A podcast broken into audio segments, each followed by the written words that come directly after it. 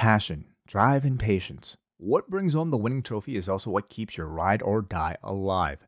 eBay Motors is everything you need to maintain your vehicle and level it up to peak performance. From superchargers, roof racks, exhaust kits, LED lights, and more, whether you're into speed, power, or style, eBay Motors has you covered.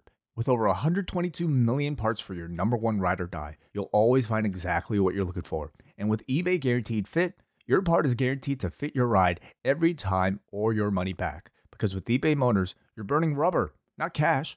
With all the parts you need at the prices you want, it's easy to turn your car into the MVP and bring home that win. Keep your ride or die alive at ebaymotors.com. Eligible items only, exclusions apply.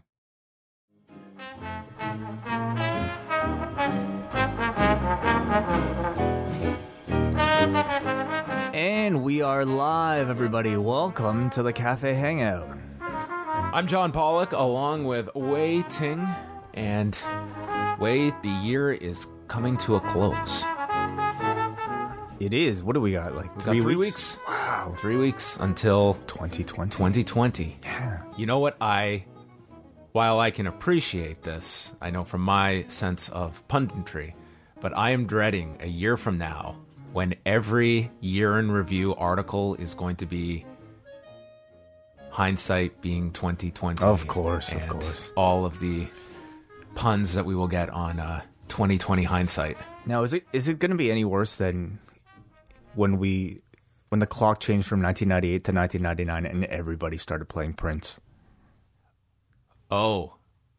How many uh 2020 theme songs are we are, are out there in the universe? I don't know if there are many 20. I don't know if anybody historically has romanticized 2020 that way, but I'm saying the equivalent will be everybody making this this what they believe to be a really clever You know pun. you know what I would do if I was hosting a New Year's Eve party and we were doing the countdown instead of uh the familiar uh, music coming on when the clock strikes midnight, I would just have blaring on my speakers at my home party, Barbara Walters, this is 2020. And I don't know how many people would show up to that party, but eh, Well, they right. may not. They may show up, but they would be quickly exiting for the door to go find the real party. what are your plans? I suppose you, you New can't- Year's Eve, dude. My New Year's Eve, I am literally gonna ring it in with my wife and then pack my stuff, and you and I are then gonna meet. Actually, I don't believe We're the- meeting in Chicago because we got separate flights out of here. Different times. Like the the they changed my flight last minute, so like we're gonna go on be on the same flight in Chicago, but we're gonna go we're gonna connect at different times. You know what I mean? So I'm leaving just slightly before you are, but we're meeting in Chicago. Oh, so we're not on the same flight to Chicago. no, we're not. Oh, I did not know this. Yeah. Do you still want to go together in a cab? Uh yeah, yeah, for sure. I checked the uh, the. Ex- I don't think the express. We should probably talk about all this. Well, I was talking about this the other day. I figured that this is where we do our best planning. Way we we don't talk as much as people might think no, we air. don't. We save it all for you guys. I always if I I bombard Wai with like four or five topics at once in an email, the occasional text, but I'm very judicious. I was like, this guy probably. Uh, I know my boundaries. It's like leave him alone unless it's absolutely necessary. No, no, no, no. I, I, I can appreciate a phone call at any time, John. I guess it's just, uh, it's because we. I mean, I'm respectful of your free time as well. I don't know what you're doing on your own. You've got a kid at home. You, you know, our free time is very limited, so I'm sure, you know, to to be as concise and as effective as possible sometimes requires us to to go through plans on sh- on air, right? Like like we are right now. You know, it was a happy accident on Wednesday. Uh, I was taking I was taking Max to this uh, this little gym that they they play on all these toys and stuff. And first, I I had to I'm all by myself, so I have to get him all ready, get to the car, get to the car. He informs me he has to pee. We have to go all the way back to the house. He did not have to pee. We get all the way back to the car. I'm driving and I'm going to grab my phone. My phone has been left at home. And I was like, there is no way I'm going back for my phone. So for the next hour and a half, no phone. I was like, oh, this is way better. It was really nice. It's nice. but it's it's like you really do have such a. I feel this is like my new go to topic every time. but it was really nice to just be. I literally had no option. I didn't even have to. Uh, it's not. It's just so subconscious that you reach for your phone. it's nice until you actually need it until you actually have to. Well, that was part of it too. Is that I am out with my child. If like uh, you know, if there was an emergency, there's an absolute need for a phone. Yes. So I did have to kind of put that to uh, the back of my mind as I went to this gym that was full of like 35 toddlers just running around wild. That sounds in, fun. In plastic cars and slides. Well, you know what? We got a phone right here, and we want you guys to use it because we're opening up. I want to move on from this topic. Very good segue from Wai I don't want to. We have a limited amount of time, and we want to de- dedicate this time to our audience. Who, uh, hello, everybody showing up in the chat room right now, watching us live. But I'm in less of a rush today. We I, I can Oh, okay. I can allow for an overrun. We we can be uh we can be NXT instead of AEW. We don't have a hard out. Wonderful. Do call us, everybody. You can search for Post Wrestling on Skype or call us. Long distance charges may apply at 1 732 800 4423. But I guarantee you it'll be worth it, even if it is Yeah, going to rack up your long distance bill. We didn't want to schedule a guest today because I, I want to do our best to try and go through most of the cards this coming weekend. We've got Friday night ROH Final Battle. I'd also be curious if anyone is checking out the Warrior Wrestling card that has a really loaded show on FITE TV on Friday night. Saturday's got UFC 245 that I'm stoked to watch. I'm really looking forward to this card. Um, the main card is literally they could use any of those fights uh, to headline. Uh, not everyone can headline a pay per view, but for a, a fight night, an ESPN card, like you've got Uriah Faber in the opener against uh, Petr Yan, and it's probably not going to be a fun night for Uriah Faber fans. Jose Aldo going down to bantamweight, taking on Marlon Moraes. Probably won't be a fun f- night if you're a Jose Aldo fan. And then you've got three title fights on top of it. So I'm looking forward to that card. Sunday, we've got, uh, or Saturday, NWA Into the Fire. Saturday is, T- or Sunday is TLC. Dragon Gate's got a pay per view. Progress has a big show coming up this weekend. It is a loaded, loaded weekend uh, for wrestling and MMA. Well, it never ends. Last week felt a little unusual without that much going on. Loved And it. Even the Loved week it. I watched the ESPN card and that was it. Yeah, so this week we're making up for it, that's for sure. Let's go to the phone lines right now. Caller, you're on the air. You're the first caller in the cafe. What's up? Hey, this is uh, this is Trent. Uh, I uh, was the one who went to AEW live last night. That's right. Yes, Trent, the winner of our uh, draw at the very end of the show. And you went with your little brother, correct? My older brother, actually. Older okay. brother. Got Okay. it. Okay. So Yes. this is this is not Beretta. See, I was picturing a little kid, but that this completely changes things. Yes, no, no, no, no. Uh, it was my older brother. Um, uh, he hasn't watched wrestling since like WCW, like in 1998 or 99. I feel So, like every week we get uh, a call like this from an AEW fan that drags a family member to a show. And how, how did your brother enjoy this uh, return to professional wrestling? he uh, he was highly skeptical coming in, but he actually had a really good time. Uh, so that that obviously made me very happy. Um, anyone that stood out for him? Who was he kind of? Uh, uh, who is he really interested in coming off the show? Who was he really a fan of? So that was actually one of the things I was most interested in seeing also. Um, and actually, believe it or not, the guy he had the most fun watching was Orange Cassidy at the end of the night. He, he thought it was just absolutely hilarious. I'm not surprised. Not surprised at all. I think Orange Cassidy, I think, was a great signing by this company. I was a fan of it when they did it, and he's been a really fun part in, in very small doses as well. Did, did they? Did he have an actual match, or was it just a spot? Yes. So they did a six man match with uh, Trent, Chuck, and Orange Cassidy versus Angelico, Jack Evans, and Pac. Right. Okay. And and do you feel like they're handling Orange Cassidy well? Because like, can I- I- it's it's tough for me to imagine him. I guess in a in a s- actual singles match, especially on TV. So is this really kind of like you know hit the perfect role for him right now? I think he's good in small doses. I don't think you want to make him, you know, like a guy you're building the company around. But I think having him on the show and giving him a two to three minute spotlight every week, I think is perfect. There's a time. So I think they've done a good job with that. Yeah, I think there's a time, and it's not now, that you can one day do that big, heavy angle where Orange Cassidy, you can build him up to a serious match and do like a really heated angle where someone bloodies him up or he's sticking up for, for Trent and Chuck who are taken out. I think that there's there's a time you can do that um, a- after you know playing this this character for enough time that you know once a year Orange Cassidy does a serious match and everyone can see like the guy can really go and I think people are aware of that. To, uh, totally agree. Um, there were a couple of uh, notes I wanted to give also about uh, the end of the night. So uh, I guess that's kind of the custom at this point, uh, after the last match, which was that six man match we were just talking about, Cody came out to do like a you know like the big thank you or whatever, and he mentioned that at some point during the night, someone stole a three thousand dollar microphone from Justin Roberts. Oh wow! So they offered to let the person return the microphone with no questions asked. So uh, I don't know if they ever got the mic back, but they they offered that person basically a get out of jail free card. So, you know, you know what? uh, they they they better have found Emi Sakura because that would be the first person I would be questioning.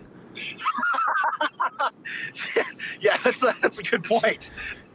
Wow. Well, uh, lot of- the microphone was returned. I lot mean, I, I'm surprised it's only three hundred dollars. A lot of theft in No, uh, three thousand. Oh, 3,000. I thought you said 300. Okay, wow. So No. there you go. That makes uh, more sense. a lot of theft in uh, wrestling this week. Yeah. Well, there you go. Well, And any other notes, uh, Trent, from the show? yes, so they did uh, they did a spot where they brought three little kids into the ring, Mm-hmm. where one kid was dressed as Orange Cassidy, one kid was dressed as Pentagon, and then there was a third kid who said his name was Brody. To which Cody replied, "Wait a minute, are you the guy WWE just released? We need Uh. to take you to the back and get you to sign some papers." That's very funny. I like that it's a, it's it, it, like there's a constant uh, theme of like especially younger kids attending these that are dressing up. I think it's a it's a cool little thing that they've got going that you don't always see at you know WWE shows, for instance.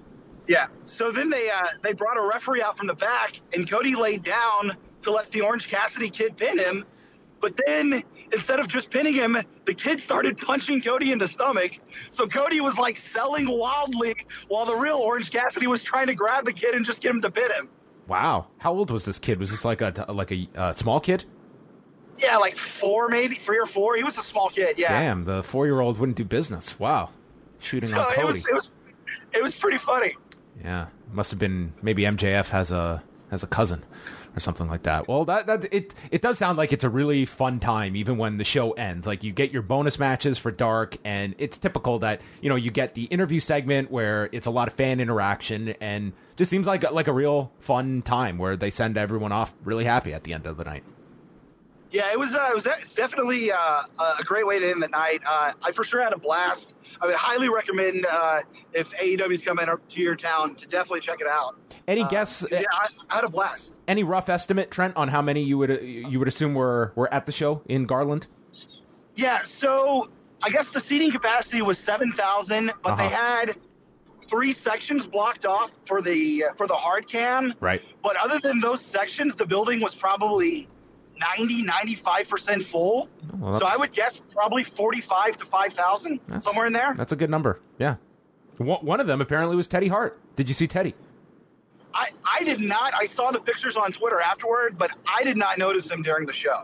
No, it's hard, it's hard not to notice Teddy Hart, but yeah, he did uh, did make an appearance there. I never saw him on TV, but yeah, the photos were out after. Well, th- thank you very much, Trent, for for the call. We really appreciate it. All right, take care, guys. Thanks, Trent. There you go. Seems that uh, They always sound like great times. uh, that's you know you don't hear many negative experiences uh, live. Uh, these headphones are incredible. Good. Wai Great. bought me these new headphones. Yeah. The ones I had prior, I can't tell you. I don't think I I let on. It was such a struggle during these phone calls. I wonder if we have them here, but um, yeah, no, it's it's a long time coming. These- These have been retired forever because one ear would constantly go in and out. And if you can go back, you can watch me just playing with this damn cord the entire phone call where it would go in and out, in and out. And I just assumed like I just have to deal with this. And after months, um, it was the headphones. These are way better. It's about time. Oh that my we God, Upgraded that- a little bit here. That was like, uh, I think they're on the other other way, but they, they are as you long as telling they me work. they're on the backwards? I think they're on backwards, but it's okay. A lot of people like it's hard to know. It's hard to really know what's what's the right way. It do, it should say like left and right. I don't know. Yeah, the other way left. sounded better. it did. Okay, I, I don't care. I'm, bre- I'm breaking rank. Go, go ahead. Uh, uh, thank you for the call. Do you want to get into some of our, our thoughts on NXT? Yeah, w- um, NXT on Wednesday night. I I did feel overall for the two hours, I did enjoy AEW more than NXT, but my match of the night was Lio Rush and Angel Garza. I love that match. 16 minutes. Those two have just been ideal opponents for one another. I am so high on Garza that that guy has top babyface potential. I see him, you know, he to me is everything they are hoping Humberto Carrillo uh, can be um, as the Spanish star, and Garza is there. And what a moment! He wins the title, and then he proposes to his girlfriend During that- the commercial during the break. commercial break. Yeah. And then they air it right afterwards. But I just thought. Man, if if the two shows were beginning, I mean, you had Jon Moxley coming out, so obviously the big star power was on AEW at that time. But what a super hot match that those two had, and I, hope that they revisit though that feud later because I think they're just magic together. It's it's been an incredible re- rebranding of not just the cruiserweight belt, but I would say certainly of Lio Rush as well. Who I mean, shit, like se- several months ago he was Bobby Lashley's manager, and now all of a sudden, I I mean he's he's As Bobby Lashley just bent over and showed his ass to the crowd. you know, now he's a serious competitor that I actually look forward to seeing every single week. And he's had an amazing run with this cruiserweight belt. And they've done a great job of rebranding this thing to the point where it's like, it feels like it's a coveted title. And this incredible prop that added so much value to this man's real life marriage proposal at the end of the, like, uh, at the end of the match. The match was great. Uh, Angel Garza is, is, they've they've done a fantastic job with in a very slow s- small amount of time and it seems like they're going with a babyface direction with him i mean Yeah, um, I think it's you know it's it's a weird division because you can really just put anyone into that division on NXT that fluctuate between the heavyweights and and the cruiserweights. There is a two, still a 205 weight limit, they say. So Keith Lee's not going to be challenging for that belt anytime soon. no, But but in that main event, I mean, could Ciampa and Balor not qualify for cruiserweight status? you don't uh, Close to it. How much is Ciampa? No, absolutely. I feel like they can. Um, it's just about whether or not. I think they have to increase the cruiserweight. Like it's still very much a secondary title, and I would say even a, a third title underneath the, the North American belt right now. So they still have a, a ways to go. I think to rebrand it. I would love to see them actually change the belt, get rid of the purple, like put the NXT logo on it, and just kind of like make it completely its own thing. Yeah, I think it's it's it's going to be tough to differentiate that from say the North American title as well as kind of that uh, other singles championship. Uh, other notable parts, obviously, Finn Balor winning the main event, uh, Keith Lee taking the fall after the coup de grace, so that sets up Adam Cole and Keith Lee. And some people may have missed it, but it, that closing shot is the Undisputed Era, including Bobby Fish coming out. Right, So right. I haven't heard an update on Bobby Fish, but at least he was out there, and hopefully it means that it is not too serious because he wasn't on the show at all last week. This match I thought was fantastic. It was to me like a really fun, almost like a bola style three way, where it wasn't your usual WWE style with one guy always lying on the floor. It was like lots of really cool three way spots. Both of the letter to guys working really well off of Keith Lee. Really creative. Like man, that there was like a air raid crash as like Ciampa was holding Balor sitting on top of Keith Lee's electric chair that I just leapt out of my seat, like just trying to see. Um, you know, really, really great finish too with the uh, Keith Lee delivering the Spirit Bomb and, and Balor timing it perfectly to to land on Keith Lee with his coup de grace right on impact. I lo- I thought that match was great.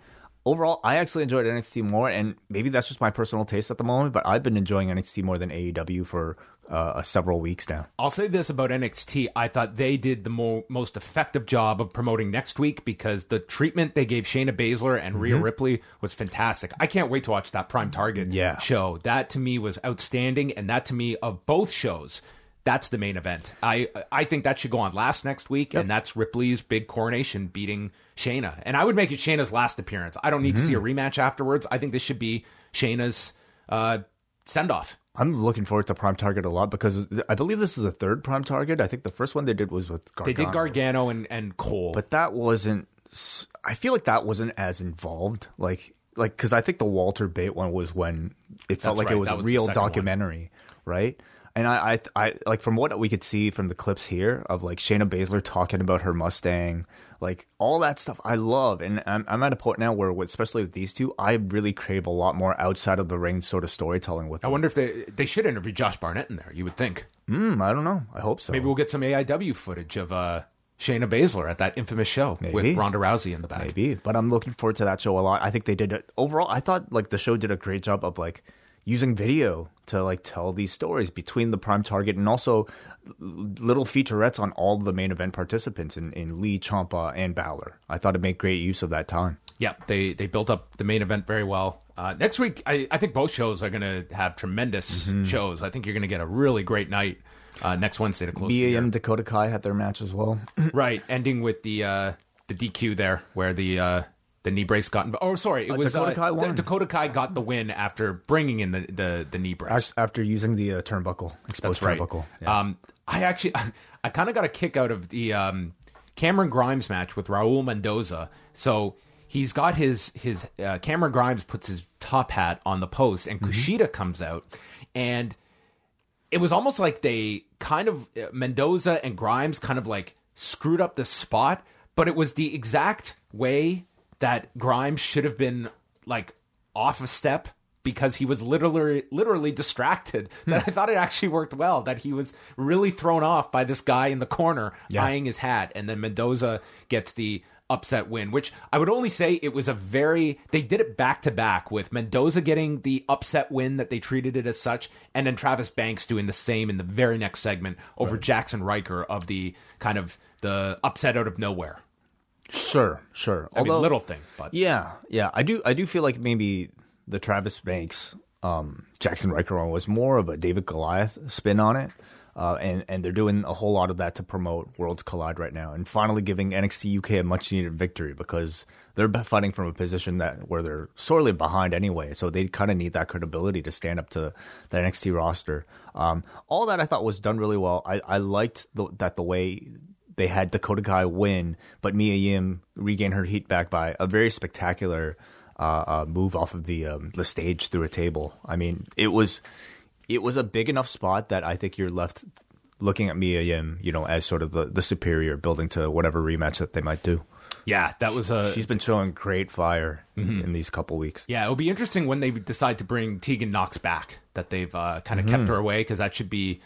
Uh, ideally, you hold that off until Takeover. I wouldn't do that at you know Worlds Collide. That doesn't really fit the the theme of the show. No. and The focus is on Yim and, and Kai right now, and and also like does so they're going to do NXT next week. That show is pretty much set up unless you're going to do some angle for Worlds Collide. But then they're off for two weeks, and you come back and you've got what two, three episodes to build up Worlds Collide. Like you pretty much have to have your card ready well, they're going to be off. They're off for two weeks. two they're weeks, off for right, Christmas and then- Day and and New Year's Day. right, so they're yeah. back January 8th. So they've got episodes on the 8th, 15th, and 22nd Mm-hmm. to set up Worlds Collide. That you would figure maybe uh, Toni Storm is figured in to take on Rhea Ripley, potentially. Hmm. Um, whether Baszler's still around, or I think Baszler should be done after next week. I think that Mm-hmm. that should be it. She's conquered, and then you have Duke and Shafir maybe left over to kind of run roughshod on the division in Baszler's absence, or what you do. I don't know. Mm. Yeah, we'll see. What What do you do with Shafir and and, ba- Uh, and, and Duke? from what I've seen of them, I think they're still like a pretty long ways away from from being ready. You almost wonder if they should be. Well, I mean, do you think Shayna Shayna is going to be called up? Is that is that what you're suggesting? I think she should be. If she's called up, I wonder if you even bring up Duke and Shafir with them, just as like the you know sort of like the mm, the the the accessories. You know what I mean, for lack of a better word. Because I think they're such a long way from like being come. I don't know. Uh, uh, uh, up to the standard of even what NXT requires, that I almost feel like they might be better served. I think it does add to the Baszler presentation to have those two. I just look at those two that it, you've invested this time in them. They are not ready for that. That they should be in NXT and working. Um, yeah, it, it's a tough call to see what, what you do with those 2 I, I think they should probably stay down in NXT. They weren't really part and parcel with Baszler during that Survivor Series buildup. Um, but you know the way they did the angle with Becky, I think everything is set up for Sure. Baszler to show up, but disappear for like a month from all programming, and then maybe she, you know, throws Becky out at the Rumble, or y- you can do many different ways to introduce her. But you've you've set up that program that you'd like to see them cash in on. Let's go back to the phone lines. We're joined by Dez, Dez Delgadillo. What's uh, go- what's going on, fam? How you guys been? Hey, Dez, how are you? Nice to hear from you. Hey, good. Yeah, it's been a minute. I I just wanted to say first of all, man, congratulations. We're getting close to what? Like, is it your two year anniversary coming up at the end of the month? Uh, we are coming up on it. New Year's Eve, yeah. Christmas Yeah, Eve. that's Christmas Eve. I'm sorry, Christmas Eve. There you go. Oh, that's right. You launched with the Christmas show. Well, congratulations, guys. I'm always Thank you, Des. listening. And, Thanks, uh, man. I love it. Um, I wanted to I wanted to just kind of talk about something that's a little specific to me, but I, I wanted to know what you guys thought of it. Right now, uh, both AEW and NXT are really relying heavily on uh, picture in picture, and um, especially AEW. I think it's super smart uh, the way that they're they're doing a lot of their big angles during the commercial breaks. Like last week, they had that spot with uh, Nyla Rose and uh, putting uh, Rick Knox through the table it was, and uh, and just like going on this path of rage and whatnot. Um, and the hair cutting. and yeah, and the hair cutting. I mean, that's a pretty big, pretty big thing too. So I think it's really awesome and very smart that they're doing that. I personally hate it though, being somebody who's uh, visually impaired and like de- very much so de- like depends on the soundtrack and the commentary. And I, I think at least you know like one of the things that they really uh, failed on, and I don't know if, if uh, they did a lot of big angles this week. I haven't read the report or listened to uh, Rewind to Dynamite yet, but um, I think at the very least there should be some sort of attempt on the commentary to recap those angles that happen on uh, the commercials instead of just putting them up on the on the YouTube and redirecting us to those because uh, there's a I don't know I just think there's a, a little bit of a disconnect there. I think they have a really smart idea, um, and I think they are going to see it pay off, but uh, I think it still could use a little bit of iron ironing out. Yeah, I think it's you could debate either way. Like, do you do something that is notable to educate people that you shouldn't? Uh, the picture in picture isn't just a signal to tune away to the other channel because that's the whole point of these picture in picture is to keep that that audience captivated. But if you do too much, and especially if you're not recapping it afterwards, I think that's frustrating to the viewer as well. I when they go to the picture in picture, I'm kind of tuned out at that point. I'm not I'm not expecting anything notable to happen during that, and I'm kind of just skimming through it myself. You have to make a stronger effort to actually focus and pay attention, so so that you're ignoring the the Long John Silver ad that's playing on in the side. Yeah, Yeah. Um, that, was- that was pretty much my only point this week, guys. I just wanted to uh, wish you guys uh, happy holidays and uh, looking forward to another year of great stuff. Hey Des, what's the what's the biggest card this this weekend? Uh, the, uh, what were the cards again? We've You have got the- was Final Battle. There's a Warrior Wrestling card on FITE TV, NWA's pay per view, UFC, TLC. Uh, do any of these uh, strike your interest? um, honestly, if it, I never thought I would say this, but the one that stands out the most right now is the uh, Into the Fire show. Okay. Um, yeah, I didn't take advantage of the early bird discount, so I think I'm probably just gonna um, wait around and see what the big matches are, and maybe watch them in recap form on YouTube. But out of all of them, um, that one has the two out of three falls with all this in Storm, right? So that that one's gonna be a, a really really good show, I think, um, and I think they're gonna put their best their best foot forward. But Warrior Wrestling, um, what what is? I've never heard of them before. What? Uh, maybe you could talk about that a little bit more, and um, I'll get off so somebody else can uh, can jump in here. All right. Thanks a lot Thanks, for the call, Des. We really appreciate it. Yeah, uh, Warrior Wrestling, like they're based out of uh, Illinois. Uh, they've been running for a while now, and they've got a really big card on Friday night. So this is going against the uh, the ROH pay per view, and the big matches on the show. Uh, Will Ospreay is going to be working a tag with Rocky Romero and Amazing Red against the Rascals from Impact Wrestling. Minoru Suzuki is taking on Filthy Tom Lawlor. Uh, Brian Cage versus El Fantasma.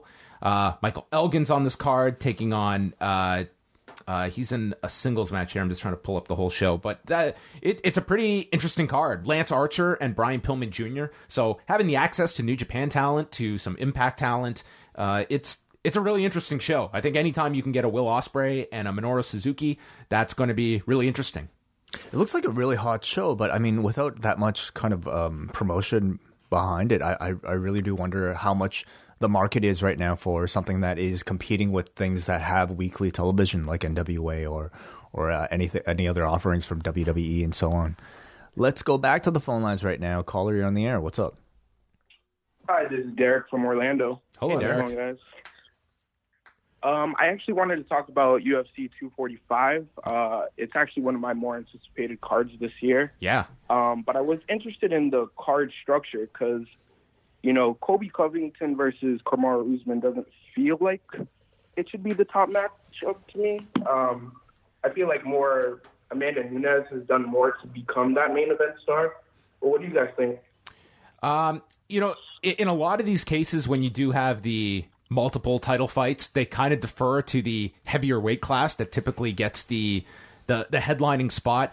I think the idea was that Usman and Covington was going to be your biggest grudge on this on this pay per view. That for many, that's the most intriguing fight on this card. Uh, it's kind of hard to, to say which is like the biggest fight here. I, I find all three title fights very captivating in in different ways, but certainly I think Amanda Nunes uh, fighting is. I think I think a big deal at this point, coming off the wins over over Cyborg last year, over Holly Holm. But I think the idea is that the most amount of people are kind of tied into the Usman Covington grudge. That I'll, I'll say now that we're a few days out, it doesn't feel as big as I thought it would be going into this.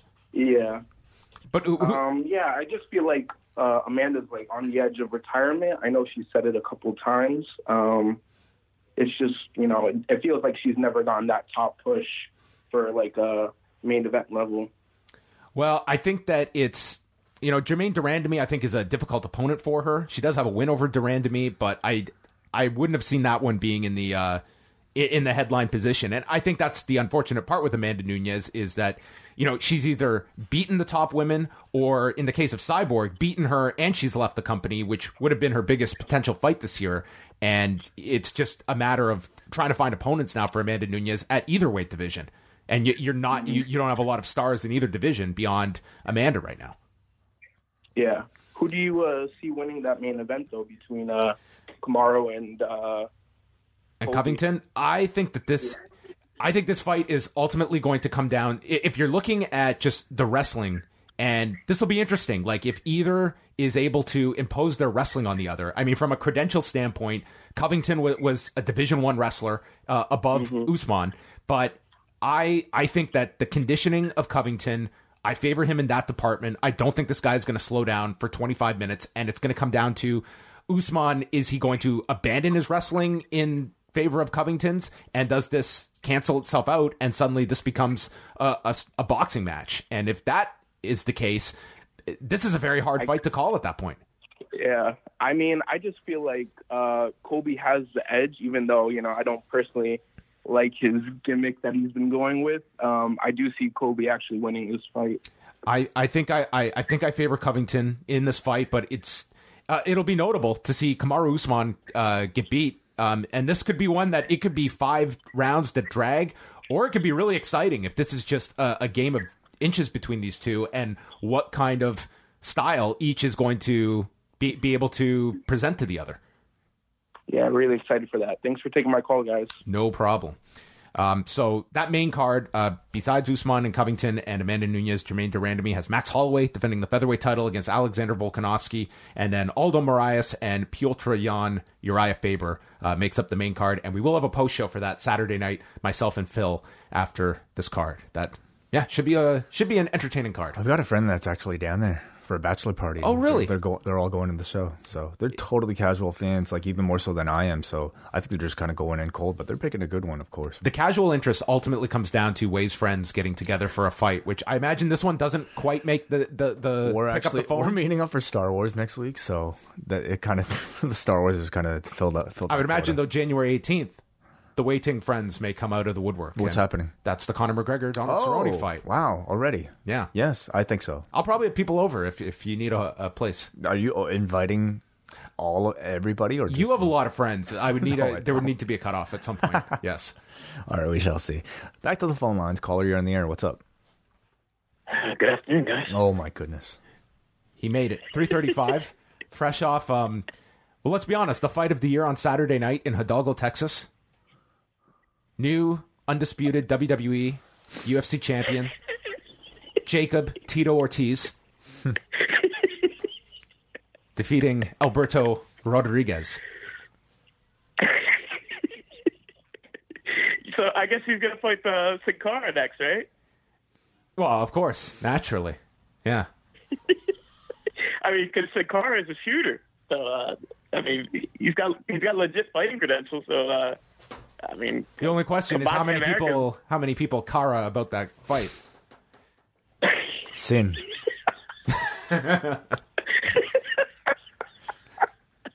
Brandon, what, what what exists on your mind right now as we speak?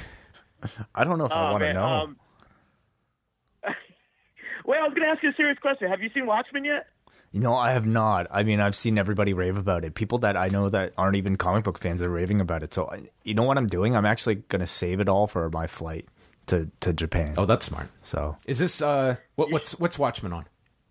What what service? HBO. HBO. HBO? Okay. I actually would be able to watch it. But I'm not Yeah, going it's, to. it's tremendous. You, yeah, you're gonna. you you know what I heard recently? Actually, I heard from our friend WH that he, Scrump, and Brandon are actually in a like a top secret Twitter DM group. Whoa! Where they talk about the Watchmen. Oh man! And that is a future podcast I absolutely have to hear between the three of you. Brandon, WH, and Scrump. Yeah. Wow. This is way getting the scoops on dark Twitter.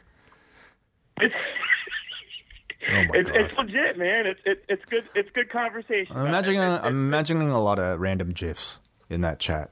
Hey Brandon, how many how many title switches do you forecast for Saturday night UFC?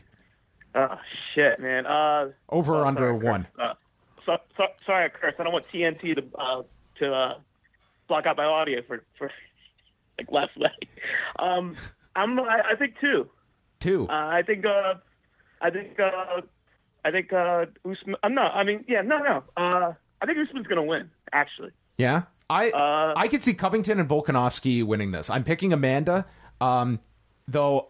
I, it's very hard to choose this this Holloway Volkanovski one. I, I hate betting against Max Holloway because when you do pick the challenger, Holloway has such a style that you'll sound like an idiot by round four uh, if he just turns it on uh, midway in the second and just overwhelms Volkanovski. Yeah, but he didn't look. He didn't look so sharp his last fight, though. You you got to admit that, right? Holloway or Volkanovski?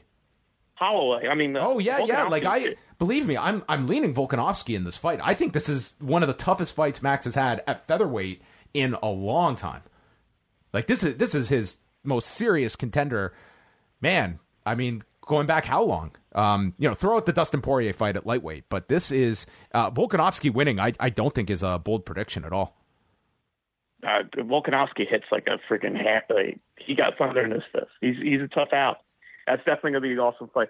Um, yeah, I think I, I think uh, I think he's gonna win. Uh, I think the champions, the two champions will retain. I, I think Germaine is uh, that's a bridge too far. I think Amanda Nunes is Mhm. she's so tough, man. She's she's rugged. I mean, she was wor- rocking like a a Coogi sweater at the press conference too. Uh, so uh, yeah, I like her. I like her style too. So yeah, I don't. I I mean, Germaine's a great fighter, but I don't. Uh, I don't think she's at that level. What do you, what do you think about uh, Jose Aldo? Do you think it's Ah. it's tough to be doing this weight cut when you're also auditioning for the next He-Man remake as the lead villain? I thought he was auditioning for the. Remake. You're gonna kill me. Uh, nah, but I, I thought he was auditioning for the remake of The Machinist. I mean, he he looks horrible. So so there was a photo last week that came out. This is before like he's getting into the hard cut during the week, and he's not looking great. And then today I see a photo of Ariel Helwani interviewing him. So this is uh, the day before the weight cut. And dude, his cheeks are sunk in. He looks awful. Like if you were to tell me in 2019 Aldo was going to be leaving featherweight, 99% of normal, rational thinking fight fans would be okay, he's going up to lightweight after all these years. I don't understand this move to 135 pounds, and you're fighting Marlon Moraes. Like, Jesus Christ. If Aldo wins this fight, I, I just, I would, I will be stunned. I will be stunned. Yeah, that's a that's a tough fight, especially with. I don't know why. Who gave him the Who gave him the suggestion to cut weight to cut, cut the bantamweight? That's that's I- madness. I. I don't think he's gaining anything going down. I think any anything. I, I don't think that you're going to see any improvements on his game going down this weight cu- this weight class. I you know this was a guy that was struggling at times to hit 145. So I, I think this is a really bizarre decision to be making uh, at this stage of his career. Still not the oldest guy in the world. I, I think he would. I would be much more interested in seeing him fight at lightweight than bantamweight.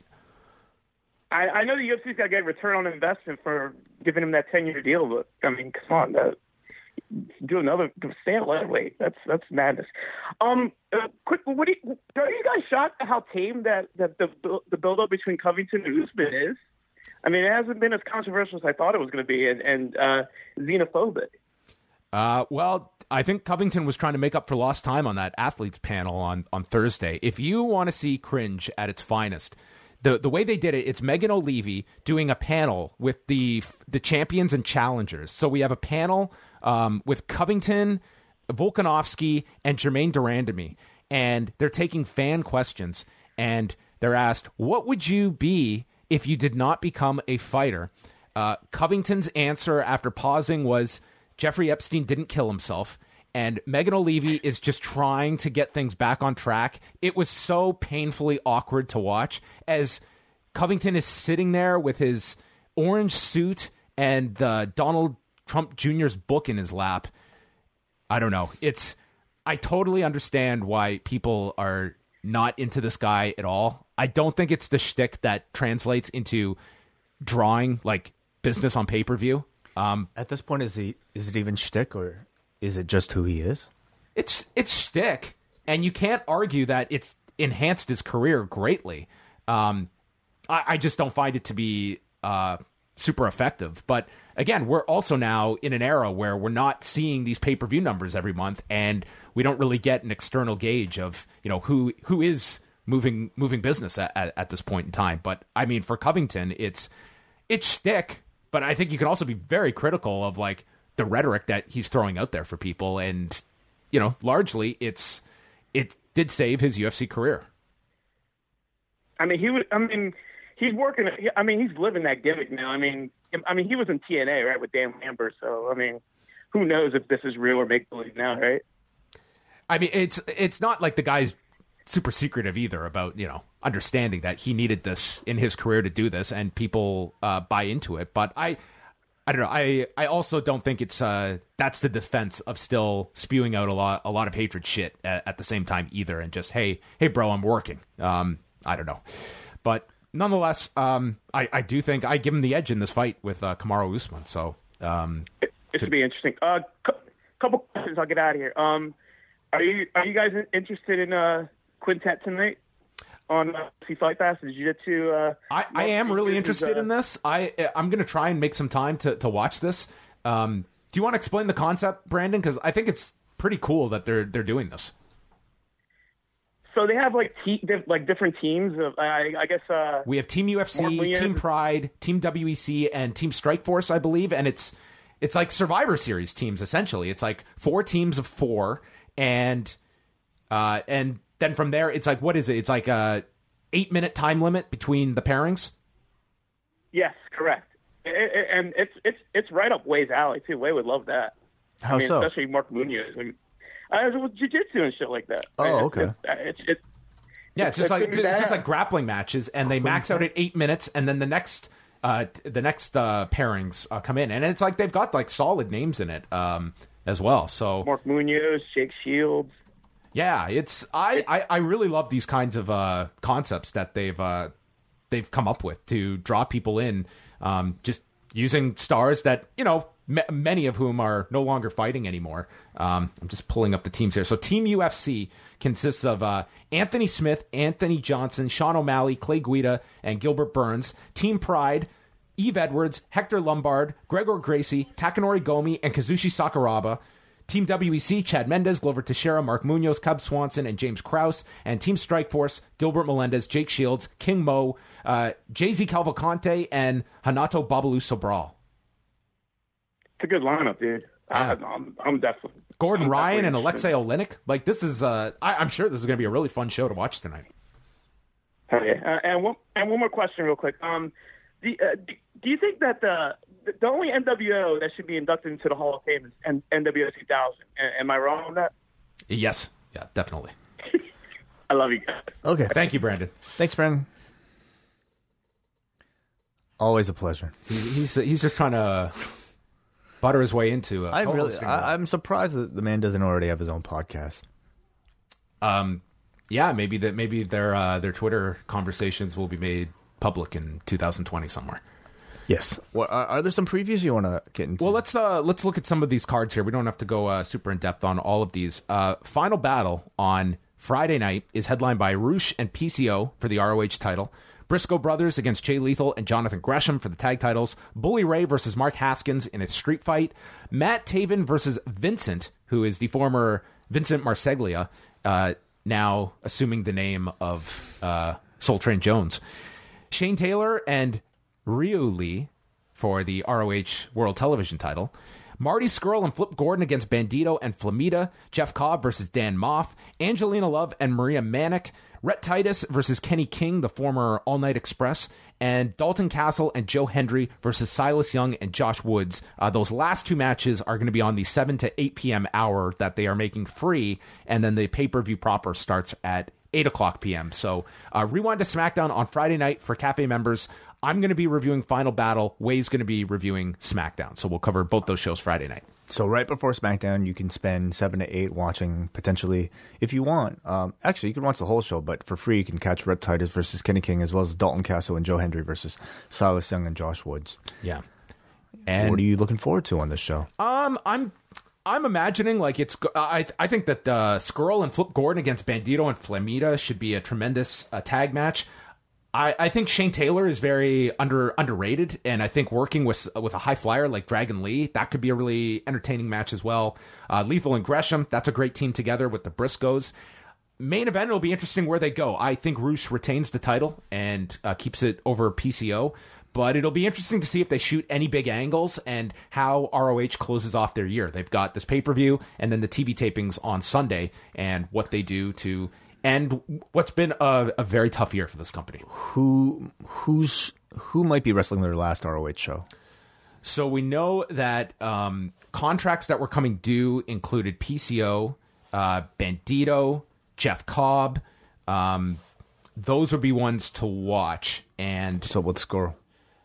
Uh, Scurll as well. Scurll, his deal had expired at the end of November, and then was working. Uh, he's doing both shows this week, if I'm not mistaken. So he's doing uh, Friday and Sunday. I would say if he's ultimately leaving, they'd probably do that angle Sunday at the tapings. So uh, unless he's staying, so I guess those would be the ones to watch and see if there's any kind of send offs or angles uh, taking them out, or conversely um, announcing that they're staying as well. So it'll be uh, an interesting weekend for ROH in terms of setting up 2020.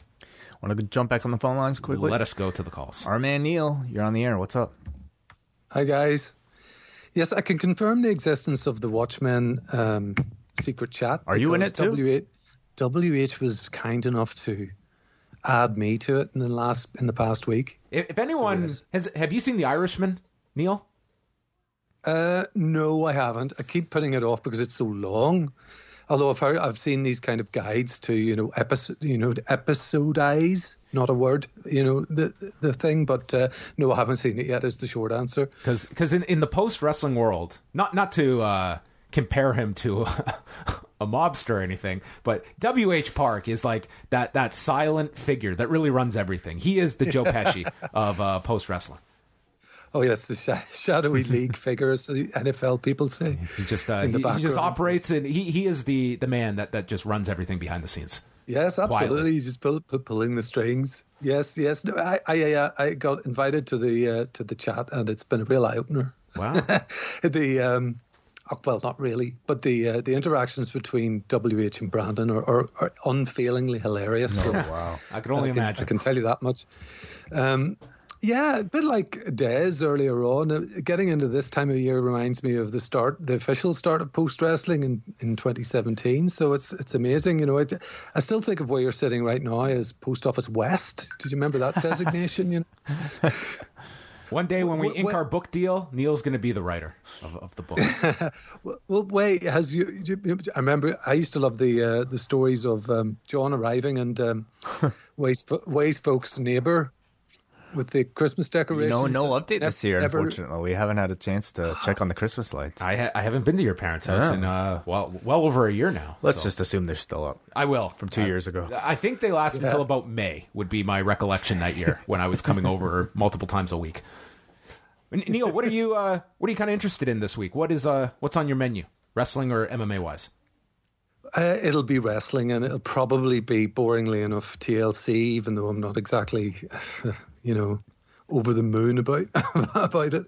But um, I'm off work on Monday, so yes, I'll stay up and watch it live, and uh, I might even call in with my thoughts on Sunday.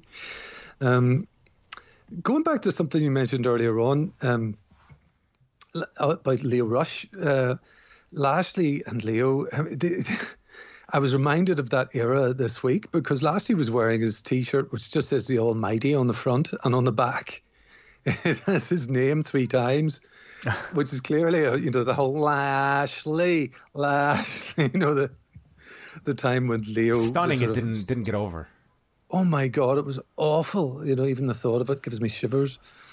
Um, but yeah, uh, what I was really asking for was some advice because um, I'm getting asked by relatives about gifts for Christmas, and as a reader, I usually ask for books, but um, I've never read a wrestling book ever, either a biography or a history. Last week you had Greg Oliver on, but either of you have any uh, any recommendations for a good wrestling book or books that I could uh, request as a gift? Are they wrestling fans, first of all? No, they hate They- oh no, no, they're- I- gift. Sorry, I, I worded that badly. Gift for me from them. Oh, I see, Oh, They're I see, asking I see, me, I Gotcha, see. What would you like? Yeah. Uh, Broken Hearts by Diana Hart would be at the top of the list. Um, no, that, that would be a hard book to find. Um, I'm looking at my wall here. I would say, um, Are you looking for something like all time or this year, Neil? All time. All time. man, I I would definitely recommend, uh, you know, for history, any of the Greg Oliver, Steven Johnson books are really well worth your time in terms of uh, biographies. Um, bit harder to find, but uh, J.J. Dillon's book is a really strong one. I think everyone should read Pure Dynamite. There's negatives to the book as well. Some of the the his kind of handling of his Japanese stuff, but all in all, I think it, especially for the time that it came out, it was a pretty uh, revolutionary book in terms of someone being that open about a lot of the the darker side of professional wrestling. Um, Who who are your favorite wrestlers? You know, I would say like you you could even start there. I mean, I mean a lot of like a lot of your interest might depend on how much you care about the the careers of some of these people who have written autobiographies. Yeah, well, it's it's a weird cultural thing almost. When I say cultural, I mean sort of pop cultural. In that, I, I um I think of reading as, as as something I do separately from the hobby of wrestling. So, even though I'm a big Jericho fan, I've, I I think he's on his fifth book, is it or fourth? I, I don't know. I haven't read any of them, you know, but he he's a he's an interesting guy, and and um, I guess you know he's up there with with one of my favorites who's still about. So, yeah.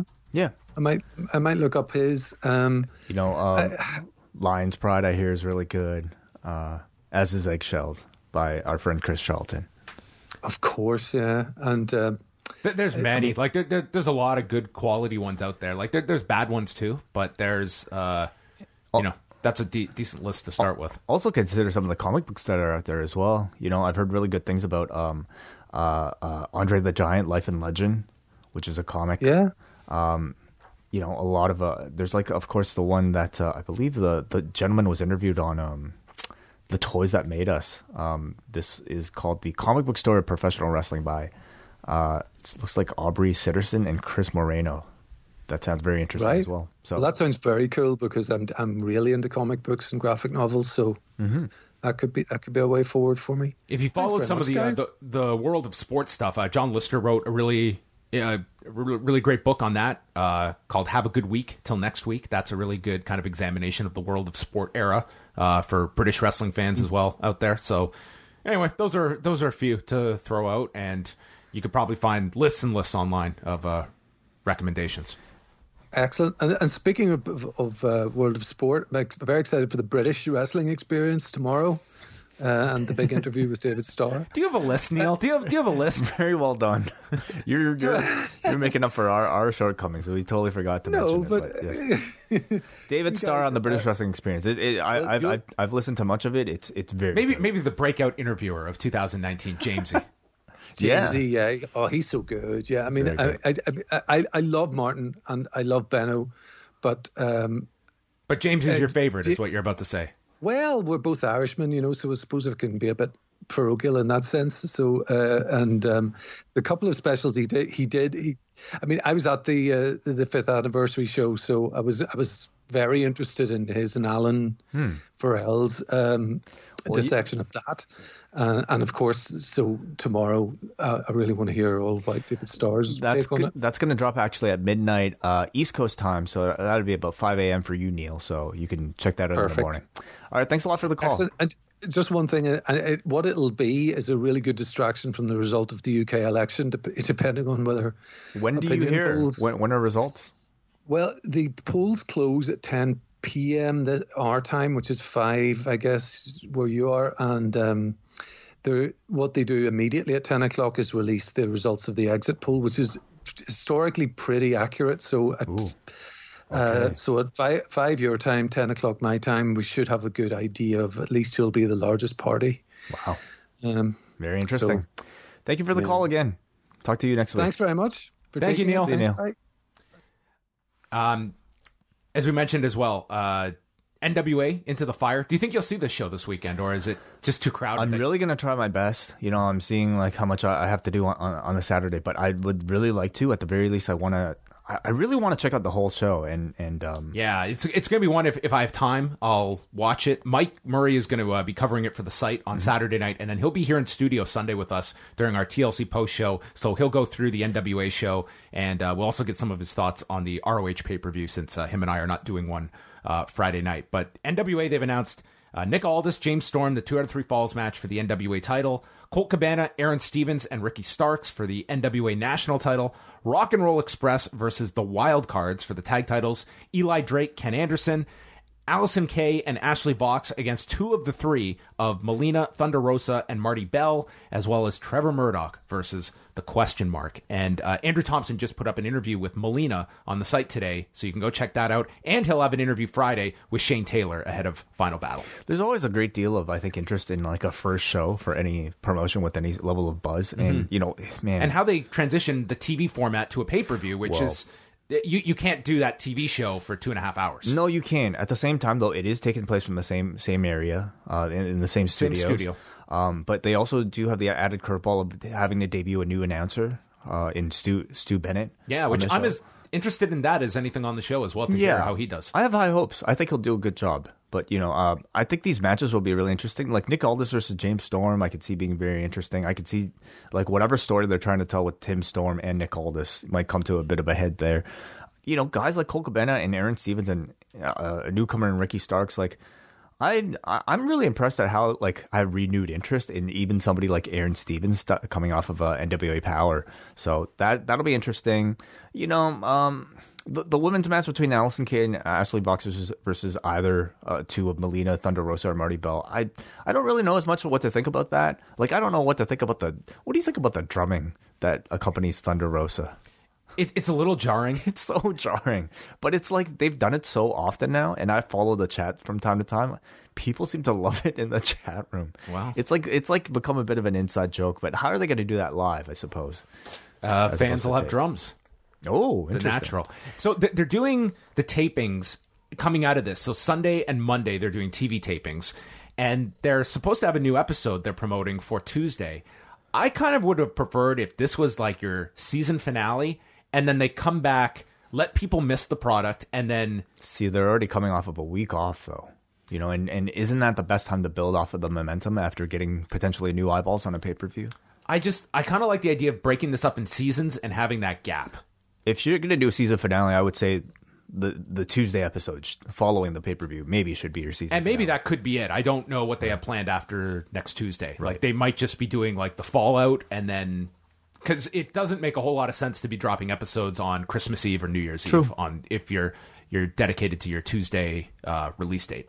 Let's go back to the phone lines. Caller, are you watching anything on the weekend? Um, no, because uh, this is from Phoenix. I just had my twins, and like I said, I'm hardly watching anything. Congratulations, Varush. Um, wow. You know, I noticed in the chat room, you and Brandon were having a bit of a spat about who had the bigger truck with both of you guys um, being delivery drivers. He, he, yeah, he definitely wins that one. I'm, I'm a, I'm just doing. I'm just picturing Brandon in like a giant like dumpster that he just drives around or something. I, I don't know what size vehicle he has, but um, I'll tell you exactly what he's. Does he have got. photos? Well, no, he he did mention he's he's got um, what is it, Varush? Um, he's. Uh, I think he said he's on triaxle. triaxle. Wait. Triaxle. Which I'm not going to lie, I have no idea how big that is, but it definitely sounds It sounds huge. A triaxle dump truck is that, enormous. That dude. laughter behind a guy like yeah, seriously. behind the wheel of a triaxle is fucking uh, like quite the visual. Picture going down the highway and Brandon fucking suddenly falls up. Holy shit! That's like Optimus Prime, man. just just falling into giggle fits as he's driving all over. Oh New my goodness. Swerving. What's on your mind, Varush? oh. Um, well, a Congratulations, things, um, by the way. Yeah. uh, th- thank you. Thank, it On the has been- twins and the- and the truck. week. Yes. Yeah. I'm surprised you have Um, time I've even like, got- to call in right now. I'm actually back at the station here picking up more packages, so I had a few minutes, and I was like, you know what, I'll call. Do they sleep Um, in tandem, or is it just all over the place? They're each on their own kind of schedule right now. Oh, they are on their own schedules right now, which has been hell on my girlfriend. Um, Wow. because she we were not feeding them formula, so she is their supply of food, and that is very unfortunate right now. I, I have all the Um, uh, the sympathy in the world. Twins, I, I could not imagine, but uh, you two are both champions. Yeah, uh, mostly her. She, I mean, she did it.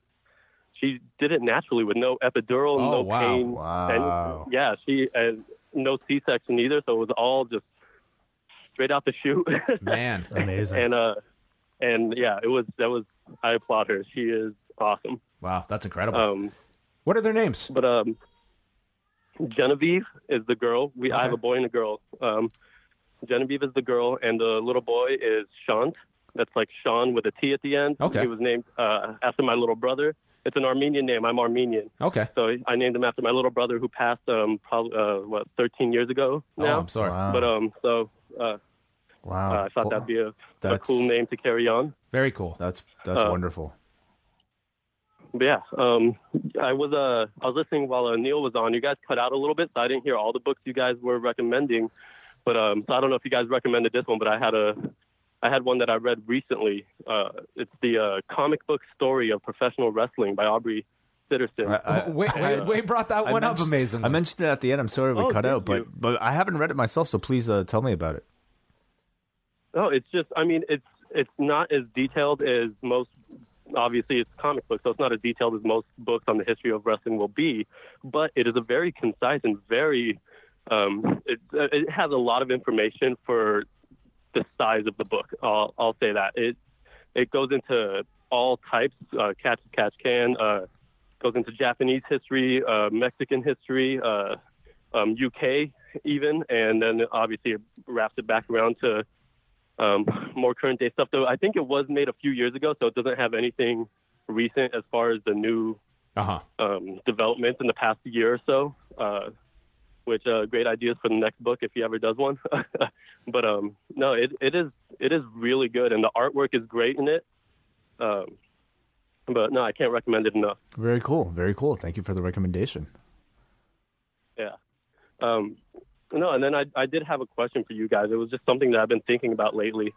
Because last week I, I called and asked you guys about the mid card title that they might be bringing into AEW, Mhm. and I was actually wondering is what, which champion do you guys think would lose their title first? Like, with all these stories going on and the pay per view coming up in February, do you, which champion do you guys see losing that first between Riho, SCU, and Jericho? Oh, okay. Um, I definitely see Jericho holding on to his title. Um, tag champions, I could see them switching the tag titles. Um, I, I just, I'm a big proponent, especially when you've just introduced titles, of having long reigns to establish the first champion. So it's not just a a quick title run and suddenly we're flipping the title over to people. I, I'm a I'm a proponent of tho- those long champions to establish them at the beginning. So I'm not advocating for any of the champions to be dropping the titles now, but I guess you would have to look at SCU as the most likely of those three, given just how much depth there is in that tag division that you could go with. I agree. I think it would be SCU because I think they already have a bit of a name, and I could see them wanting to, you know, use an SCU defeat to elevate another maybe more unknown team. Riho, I would, I find really interesting because uh, you know they they haven't necessarily established her yet, so I feel like she needs a little bit longer with the belt before they take it off of her, unless they decide to give up. Do we know why she hasn't been around? Is there? Uh, so, does I've been- Does she have dates she has to fulfill or anything? Yeah, I believe she's wrestling in, wrestling in Japan at the moment. So, but I mean, I don't think that's any excuse to not do something with her beforehand. You know, shoot something just to give her some presence, even if it's a selfie video from her back in Japan. Like just some type of presence for your champion. I thought I think was totally Some necessary. pre-tape promos or something? Yeah. Anyway, Or even highlights of her wrestling around the world. Yes. I mean, there's lots of options you can do to keep Uh, and, and you know, if I'm making my short list of people that are priorities, she's one of those. So, yeah, they've Yeah. just announced she'll be back January 1st for the title defense. So that looks to be the next time she'll be on TV. Cool, cool. All right. Well, Anyway, yeah, that, that was it. That was just a couple things. well, good luck with everything, and we we we send our best Thank you, thank you. to the new arrivals. All right, you guys have a good one. All right, you Butters. too. Uh, before we get back to the phone calls, you want to take a look at the TLC lineup as our final card to look at this Let's weekend? do it. So we have seven announced matches as of Thursday afternoon. Roman Reigns and King Corbin TLC match. I think this is going to be re- really good. Corbin versus Reigns. I think it could be very good too. Yes. I don't think Reigns can uh, not do really well in this style of match, and I Mm-hmm. think Corbin Corbin is fine to to work with Reigns, and I think that the the gimmick will assist this match greatly. The dog food gimmick. Uh, I guess I was talking about the tables, ladders, and chairs, but Oh, okay, you have okay. to have some dog food involved in this. The dog food involvement, the, the dog blank involvement is what I'm most curious about. But I agree with you. I think the, the you know TLC match they typically come across really well, and I think we both of them have proven to be pretty like very competent uh, in ring performers. So I'm sure they'll map this match out really well. I read the best uh, preview for SmackDown. Okay, this was this is how they have teed up SmackDown. Roman Reigns was left battered, covered in dog food, and tied to the ring post at the hands of Corbin and Ziggler at the end of SmackDown. Now the big dog is ready to be unchained. Despite defeating the show off in the ring, a post match attack from Corbin and his minions was too much for Reigns to overcome. Corbin made good on his promise to humiliate his rival, but now has he pushed Reigns to an even more dangerous place? Will the big dog bite back before the TLC showdown with Corbin? Catch SmackDown 8 7 Central on Fox. Oh, lovely. Will the beautiful. big dog bite back? You know, forget book recommendations. I think we could just read those. Great WWE.com entries. Yeah. The New Day versus The Revival for the SmackDown tag titles. Bray Wyatt versus The Miz, non title match, as we get non Fiend Bray Wyatt. This is, of course, yeah, this is Mr. Rogers Bray Wyatt taking on The Miz. So, I think that Why? allows you to do a more competitive match. no red light. Thank God. Yeah. Unless they have some other idea in mind for this version. Maybe they'll have a big backdrop like the Firefly Funhouse. Could be. I don't know. Um, it remains to be seen. You know, certainly it makes the, the the outcome a little bit less predictable. But I still think Bray Wyatt's going to beat the Miz. Non fiend Bray Wyatt is going to beat the Miz.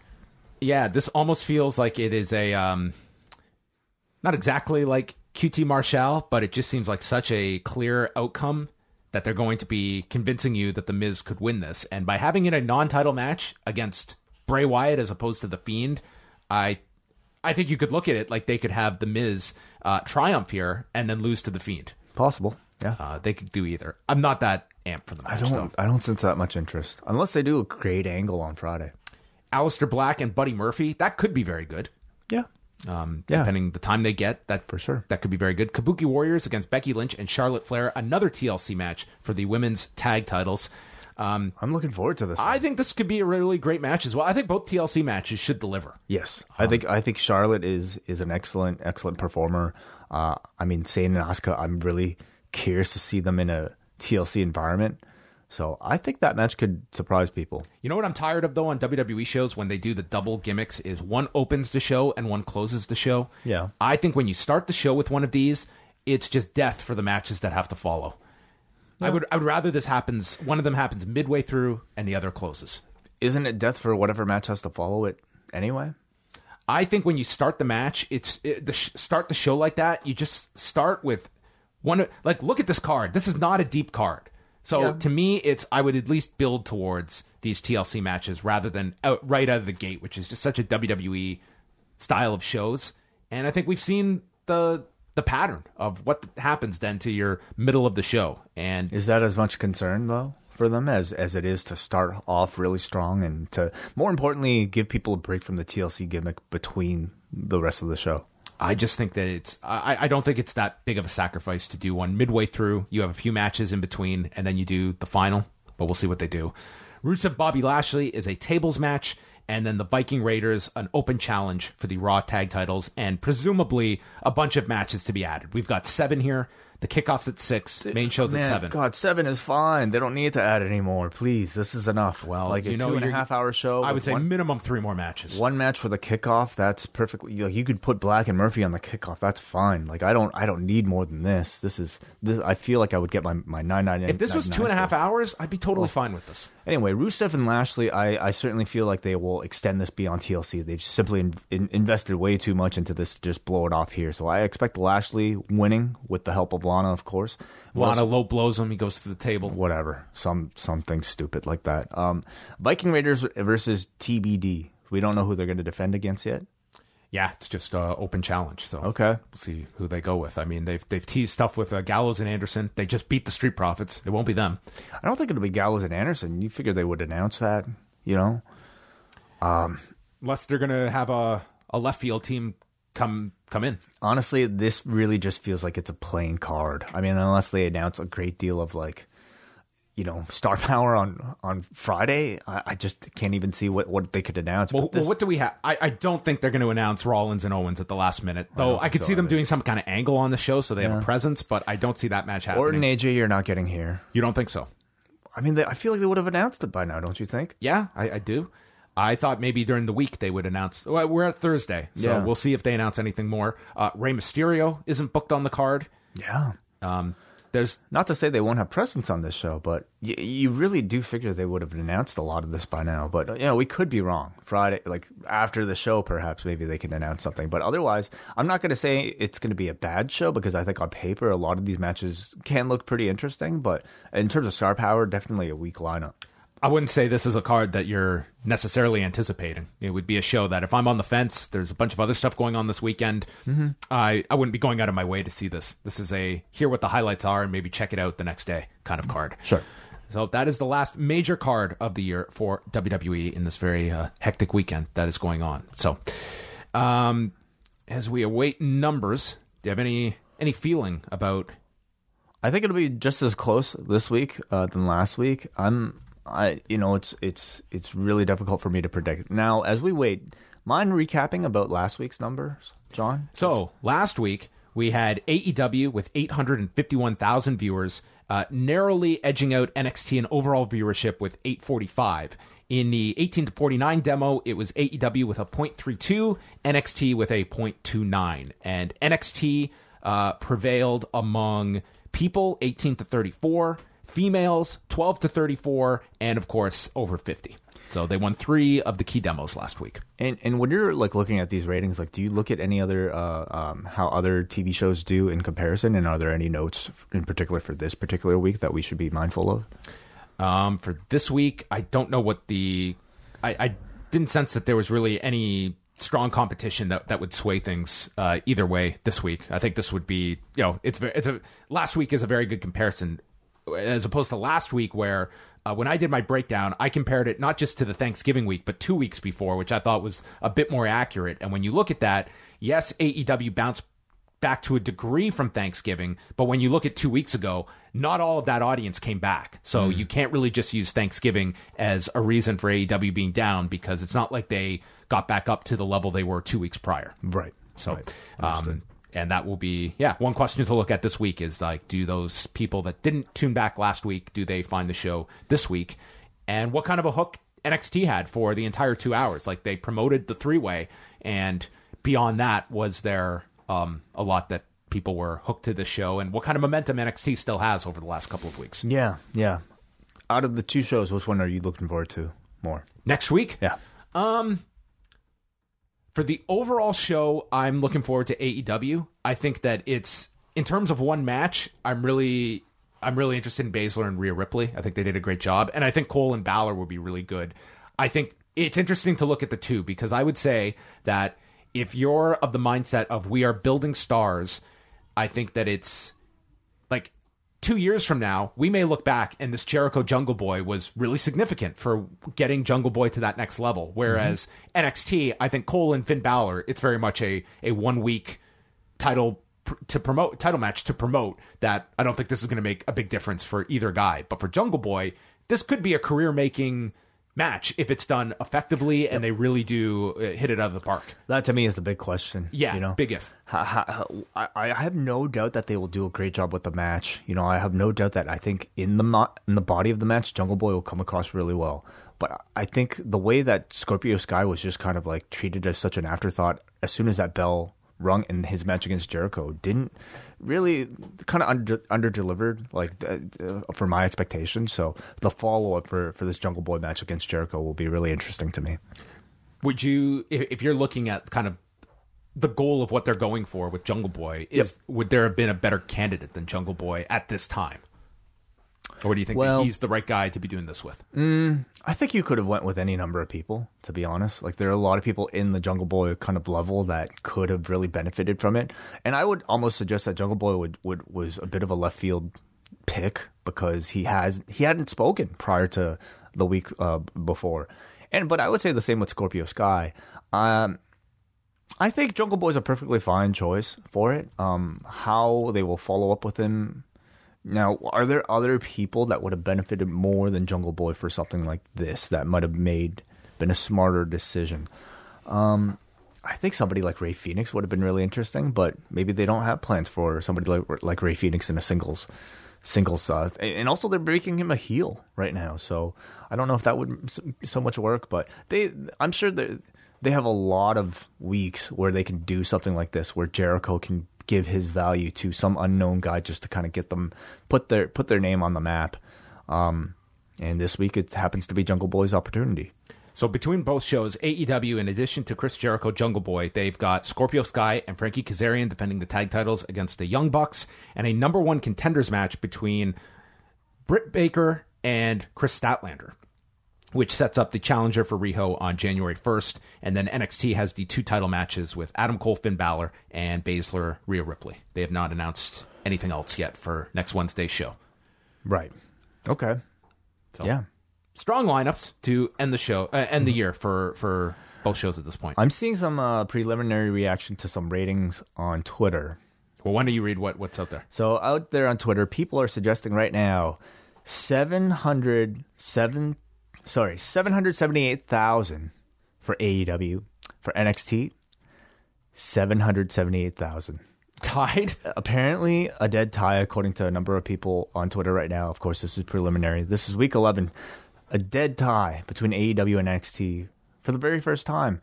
Uh, as far as the Prime demo, I haven't seen any reaction to that just yet, but we await confirmation. But um, it seems like it's it might be a tie. Man, what are PW Tortures are rep- reporting a seven seven eight thousand viewership tie. for both? Wow, Yes. that is uh that is remarkable. Is it? It's that's pretty amazing. I mean, they were pretty that- close last week already. Like these are again, these are still somewhat uh estimations, but it's uh no, that's the, the fact that they uh, landed at the exact same number is uh pretty astonishing. Yeah, it's bound to happen in some weeks, but um, what? How you know? What are your takeaways from something? Well, like it tells you the the audience was down for both this week. Then, at least if we're we're looking at that overall number. Um, so those are you know, uh, about seventy five thousand viewers, give or take, between both that they were down. Yep. So, yeah, we shall await uh, proper co- uh, breakdowns uh, from Showbuzz Daily and, and elsewhere. But uh, yeah, if you guys have any reactions, call in. Call in right now. We still have a few more minutes here in the show. Uh, you can give us your thoughts on this or anything else going on in the world of wrestling at the moment. Uh, while we are awaiting these numbers, do we want to talk a little bit about some of our year end programming that we have uh, coming up? Because Of next week will be the final the final cafe hangout of the year. Will be next Thursday. Final Cafe Hangout of the Year. Yeah, that's because, uh, John, of course, as many of you know, we'll be taking a bit of a break, not just uh, to go to Japan, but also uh, just, just for our own sanity. So next week will be the Final Cafe Hangout. That'll be followed up the week afterwards with uh, our hol- holiday programming. So starting on the 26th, we'll have an edition of Ask Away that'll be special for you guys because on the Tuesday prior to that, New Year's Eve, we'll be releasing our Christmas show this year. Uh, of course, we'll be having uh, a number of our best of and worst of shows coming out soon after that as well. So the week of the final week of December, on the 31st of December, out early for our Post Wrestling Cafe patrons, will be our best of show. And we'll be joined by Davey and Braden, just like we were last year, talking about the best of professional wrestling. Two days later, we will be releasing that show to the public. So that'll be uh, uh, on the Thursday. Everybody will be get, able to get that. But two days ahead for uh, Post Wrestling Cafe members. By that time, we'll also be in Japan. So we'll be doing, delivering bonus Wrestle Kingdom uh, uh, uh, coverage all throughout our, our stay in Japan across January 2nd to January 6th, really. We'll be carrying on with uh, our various shows uh, at that time. On the Thursday following will be our worst of, again with Braden and Davey. And then by that, that time, hopefully we'll be back to normal as Paula comes back. I'm actually staying an extra week in Japan for a vacation, but John will be holding down the fort here.